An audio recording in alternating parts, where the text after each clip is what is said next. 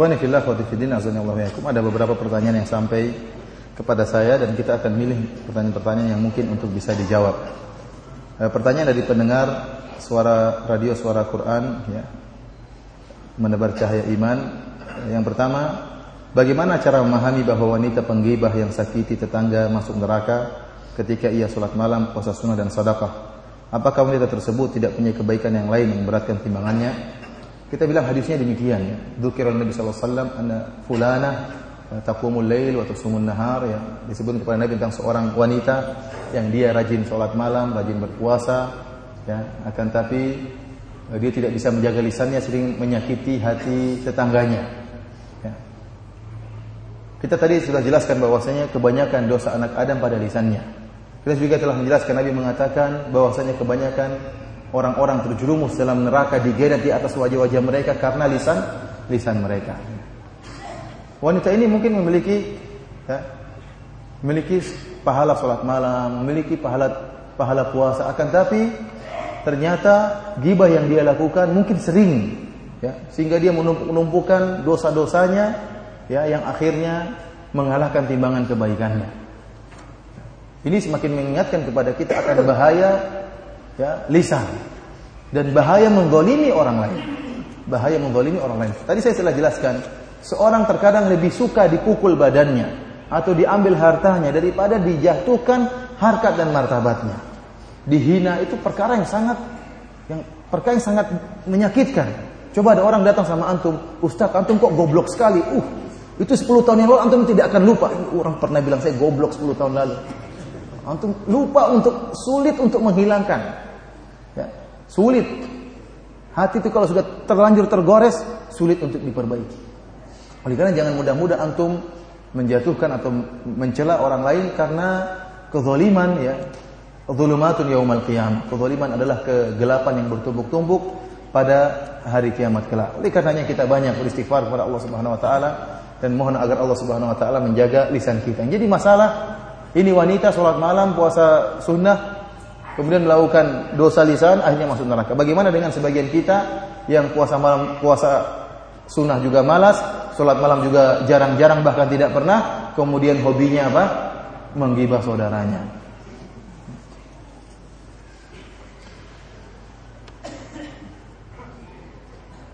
Pertanyaan berikutnya, Ustadz bagaimana hukumnya menonton berita-berita anggota dewan yang korupsi? Apakah ia termasuk ghibah? Jangankan jadi gini, orang-orang yang mujahir bermaksiat yang menampakkan kemaksiatannya, maka seperti ini tidak apa-apa menggibah mereka. Karena Rasulullah mengatakan zikruka akhaka bima yakrah, engkau menyebutkan sesuatu yang dia benci, seperti para artis. Para artis yang suka pamer auratnya, dia senang. Senang dengan memamerkan auratnya. Antum gibahi suka pamer aurat, dia pun bahagia saja. Dia tidak tidak marah ya. Bahkan sebagian artis setelah diwawancarai, kenapa anda melakukan demi kata dia? Bukankah menyenangkan hati orang lain itu sodakoh? Saya sedang bersodakoh katanya.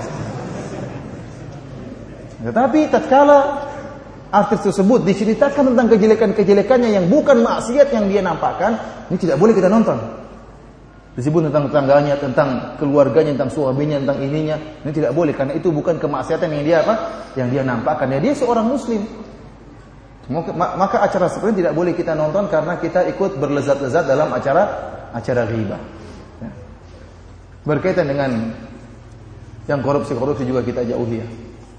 Jangan kita sibuk membicarakan ya orang-orang yang sudah suka korupsi. Tapi kalau sudah tersebar di mana-mana ya, terdengar sama kita ya sudah apa boleh buat. Ya. Tapi kalau kita sengaja mencari, sengaja memutar, siapa sih beritanya bagaimana tidak boleh, Ikhwan yang terbuka lebar sampai kepada kita itu di luar kemampuan kita. Tapi kita sendiri berusaha mencari, mengikuti perkembangan. Nah, ini ini jadi jadi masalah. Ustaz, Ustaz, apakah boleh menyuguhkan rokok kepada tamu? Soalnya saya nggak enak perasaan kalau tidak menyuguhkan rokok. Meskipun sebenarnya saya tidak merokok.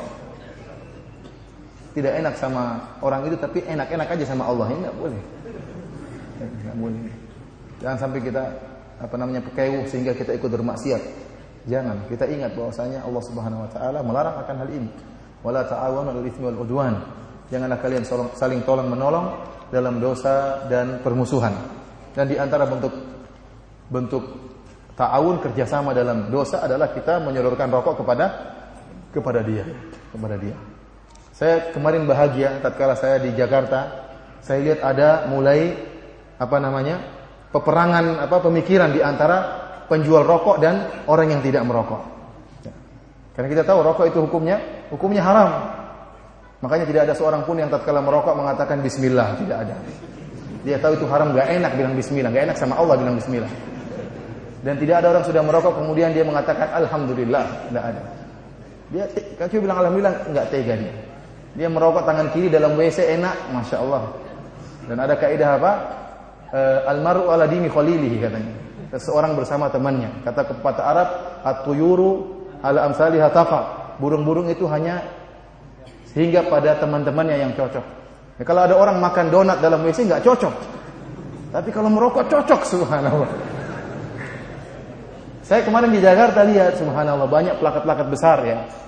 Tertulis mereka kaya, kita mati subhanallah. Maksudnya menyinggung apa para penjual rokok. Mereka para penjual rokok itu kaya, kita yang mati. Ada juga tulisan dia enak sendiri, kita mati bareng-bareng. Jadi yang ngerokok sendiri yang hisap rokoknya banyak. Jadi tulisannya bagus. Cara pembantahnya itu bagus. Dia enak sendiri, kita mati bareng-bareng. Ini mulai muncul di Jakarta, saya baru lihat luar biasa. Ini tidak tahu yang bikin siapa, tapi pelangnya besar-besar. Oleh karenanya kita tidak ada pakai-pakai udah maksiat kita tinggalkan, jangan kita bilang kita nggak enak sama orangnya. Ya, bilang aja saya tidak ada rokok. Ya. Kalau mau mau beli sendiri, kita tidak ikut belikan. Ustaz tolong jelaskan tentang situs www.id. Apakah itu benar situs Ahlus Sunnah wal Jamaah? Ya, ikhwan ada sebagian situs yang sibuknya hanya menyebutkan kesalahan-kesalahan si fulan, gini si fulan, gini si fulan, subhanallah. Ustaz ini begini, ustaz itulah gibah, itulah apa? Itulah gibah, bahkan masalah pertama terlalu banyak kedustaan. Yang kedua kalaupun benar tidak boleh dibongkar-bongkar seperti itu. Masalah pribadi, masalah anu, tuduhan masalah harta, si fulan itu gemar dengan harta seperti Ustaz Arifin pernah dituduh bergelimang dengan dinar Kuwait, uang dinar aja nggak pernah lihat, dibilang apa bergelimang dengan dinar Kuwait. Si Firanda itu mata hawa nafsu, kayaknya saya dikasih duit sama orang untuk nulis suatu per permasalahan. Subhanallah, tuduhan-tuduhan yang tidak benar. Yang benar saja tidak boleh kita sebarkan, apalagi yang yang tidak benar. Situ seperti ini tidak boleh dibuka dan tidak boleh dilihat. Pertama akan merusak hati kita, kedua menimbulkan suudzon kepada ustaz-ustaz kita. Jauhi isu-isu seperti ini ya. Bikin habis waktu, ya, bikin habis energi, bikin habis duit ya.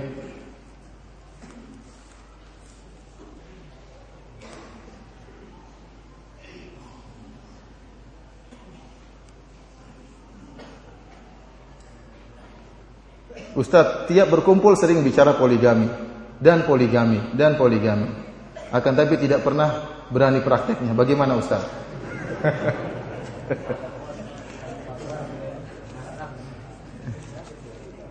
ya ikhwan ya, poligami tidak mudah ya. Kemarin telah kita jelaskan bahwasanya orang yang poligami kemudian tidak adil maka pada hari kiamat akan dipermalukan. Jalan badannya miring.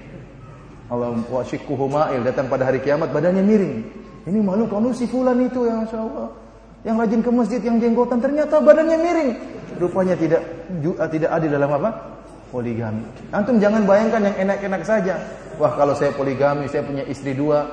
Yang istri pertama cabut bulu ketiak kanan saya, yang istri kedua cabut bulu ketiak kiri saya, kemudian dua-duanya berlomba. Ya Abi saya dapat satu, oh saya dapat dua, enak sekali bayangannya. Bayangnya satu pegang sendal, satu pegang sapu, ya, itu bayangannya.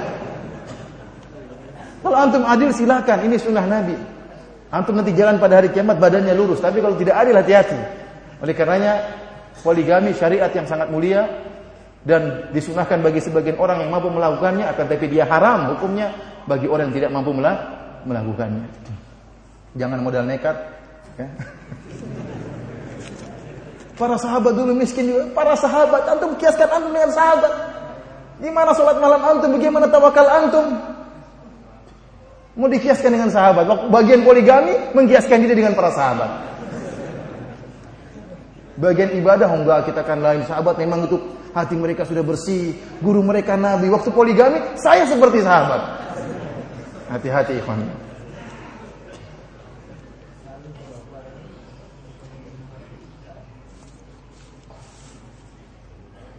Bagaimana pendapat antum dengan acara siraman rohani di TV untuk diambil sebagai sebagai tambahan ilmu? Terima kasih atas penjelasannya. Ya, ikhwan, antum tahu bagaimana acara-acara televisi? Yang yang ngisi ada yang pelawak, ada yang anu, ada yang dangdutan, ada yang macam-macam terus. Antum ambil ilmu dari mereka ya Allah. Sampai ada seorang pelawak di televisi ceramah. Dia mengatakan sungguhnya saya nonton sekali saja. Ketawa saya terbahak-bahak. Memang kalau lagi stres saya nonton itu aja. Kata dia, sungguhnya ada berapa melihat yang dapat pahala. Pertama melihat Ka'bah dapat pahala. Yang kedua melihat Zam-Zam dapat pahala. Yang ketiga melihat saya dapat pahala. Gimana antum tidak ini? Ini mau dijadikan dai seperti ini. Mau jadi ambil ilmunya apa ilmunya? Antum bagaimana? Kalau antum boleh, para ulama mengatakan boleh.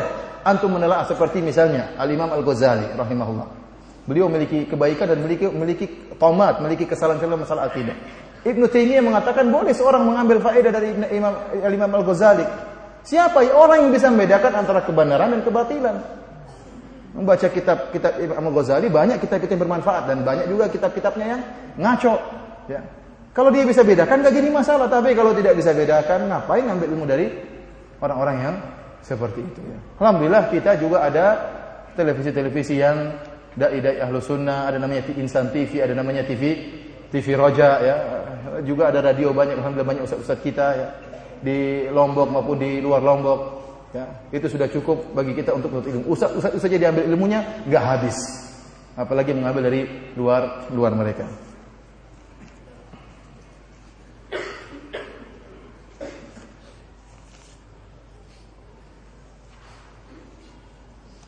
Apakah dosa gibah akan terhapus dengan sebab seorang yang menggibah dengan orang yang digibah bertemu dan berjabat tangan? Apakah cukup seperti itu? Allah akan menghapuskan dosa dua orang yang berjabat tangan sebelum kedua tangan mereka terlepas? Memang benar bahwasanya ada dalil barang saya berjabat tangan maka akan berguguran apa? Dosa-dosa. Tetapi dosa-dosa yang berkaitan dengan kezaliman orang lain, dengan mendolimi orang lain, maka ada caranya sendiri dalam dalam bertobat. Ya caranya mengembalikan hak orang yang didolimi tersebut ya, ya. Kalau hanya sekedar berjabat tangan untuk ghibah maka tidak tidak cukup ya. ya tidak cukup ya berkata senyum-senyum dia harus sebagaimana yang kita sebutkan tadi, imma dia melihat ada kemaslahatan dia melaporkan, mengabarkan kalau dikhawatirkan ada kemudaratan maka dia pun mendoakan orang ini dan uh, menyebut kebajikan-kebajikannya. Ya. Sekali lagi saya ingatin ikhwan ya, kalau antum ingin menggibah, ingat bahwasanya amalan ibadah antum sangat sedikit. Kita saja kalau mau renungkan sekarang, ibadah saya berapa sih? Oh, saya sholat, saya ikut pengajian, saya berdakwah. Taib. Yang antum yakin ikhlas itu berapa di antara ibadah ibadah antum? Aduh, ini kurang yakin saya ikhlas. Dakwah kayaknya saya ria. Yang ikhlas yakin yang mana? Itu sangat sedikit. Kemudian sedikit itu harus antum offerkan kepada orang lain maka ini sangat perkara yang sangat sangat bodoh. Sudah punya sedikit pahala kemudian diover kepada orang lain. Justru kalau orang menggibah antum, ya alhamdulillah. Dia offer kebaikan dia sama sama antum. Sebagaimana kalau tidak salah Hasan Al-Basri tatkala dengar ada orang menggibah dia, maka Hasan Al-Basri pun mengirim kue kepada orang tersebut. Syukron ya. Kamu telah mengirim apa? Pahalamu kepada saya. Tapi kita yang mengirim jangan ya, ya rugi di akhirat kelak kita akan sangat butuh dengan amalan kebajikan. Demikian saja ikhwani fillah azani Allah yakum apa yang bisa ana sampaikan pada kesempatan kali ini. Kurang lebihnya ana mohon maaf. Yang benar datang dari Allah Subhanahu wa taala, yang salah dari pribadi anda dari syaitan semoga Allah maafkan kita semua. Wabillahi taufik wal hidayah. Assalamualaikum warahmatullahi wabarakatuh.